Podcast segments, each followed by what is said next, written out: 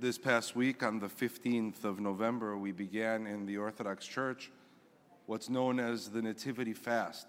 It's a preparation for us to receive Christ. In addition to fasting, there are increased services. We have what's called the Saranda Liturgon, the 40 days of liturgies. So from Wednesday, the 15th of November, until the 25th of December, many churches have liturgy every single day here in Chicago, together with a few of the other parishes. We each have a week where we come together, excuse me, and we serve the liturgy for 40 days in a row.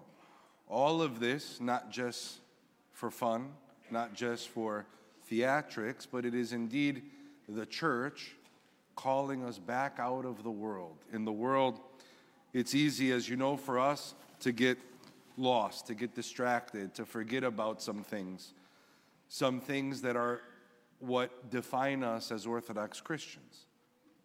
Things like patience and love and humility and compassion and all the beautiful virtues that the church has taught from generation to generation. And so it is a beautiful way to, to begin on this first Sunday of the Nativity Fast, hearing of a gospel that has to do with the salvation of a human being.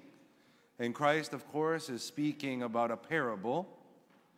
And he says that there was a man that had a great harvest, and he had so much, so such success in his harvest that the barns, which were already probably a good size, would not fit all of the crops that the fruits that came forth. And so, you know, there's a lot of different options. We could give some of our fruits, some of our extra crops to others who need them we can share. This man decided, and it's interesting that he says that he spoke to his soul. And he said, Soul, this is what we're going to do. We're going to knock down our barns and we're going to build bigger ones.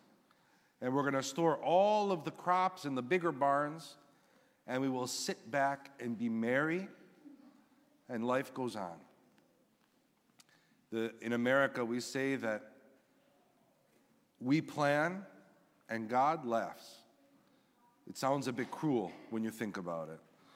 But the reality is that we can plan all we want. God is the one that decides when things happen and when things don't happen. And so, the reality is that each day that passes, we are dying. We are one day closer to our death. If any of us denies this, we are not living in reality. We've said many times that a good Orthodox Christian each morning has a consciousness of their own mortality, that we think about our death, our impending death, every morning. Not to be morbid, not to be dark, but to be realistic and authentic when we remind ourselves that this life does not last forever, and not only does it not last forever, but it can be gone any second of any day, we live more authentically. We tend to be more real. We love easier. We forgive easier. We are more compassionate. We have more humility.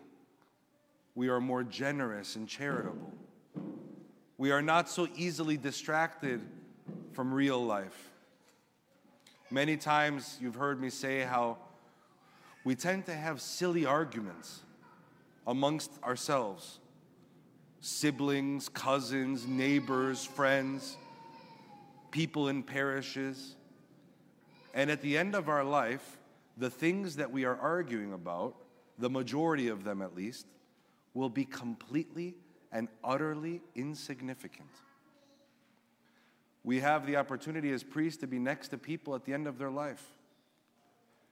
I assure you, none of them are stressing about the things that we stress about on a daily basis at the end of their life.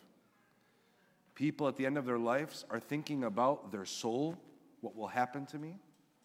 They are thinking about their relationships, my children, my grandchildren, etc and they are thinking about their regrets, what they wish they could have done differently.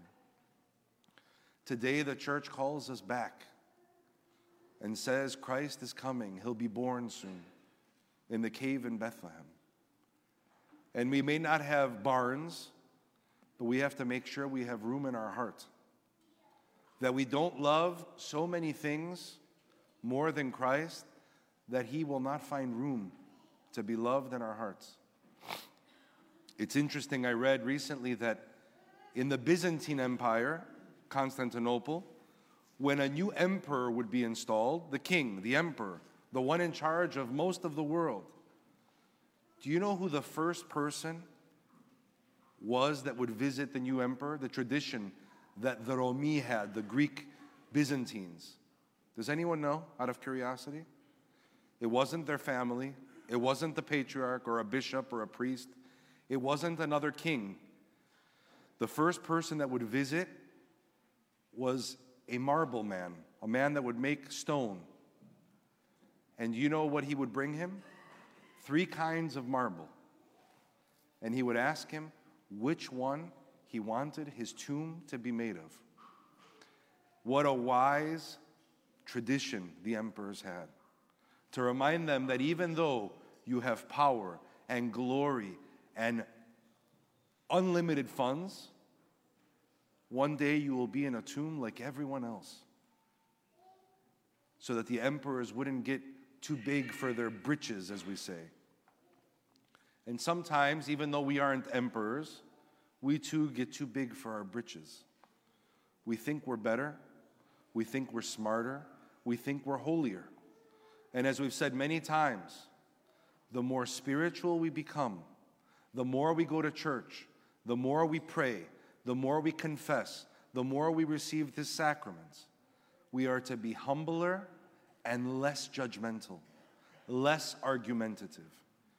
If we find ourselves being more critical, more judgmental, more argumentative, more egotistical, it means it's not working for us.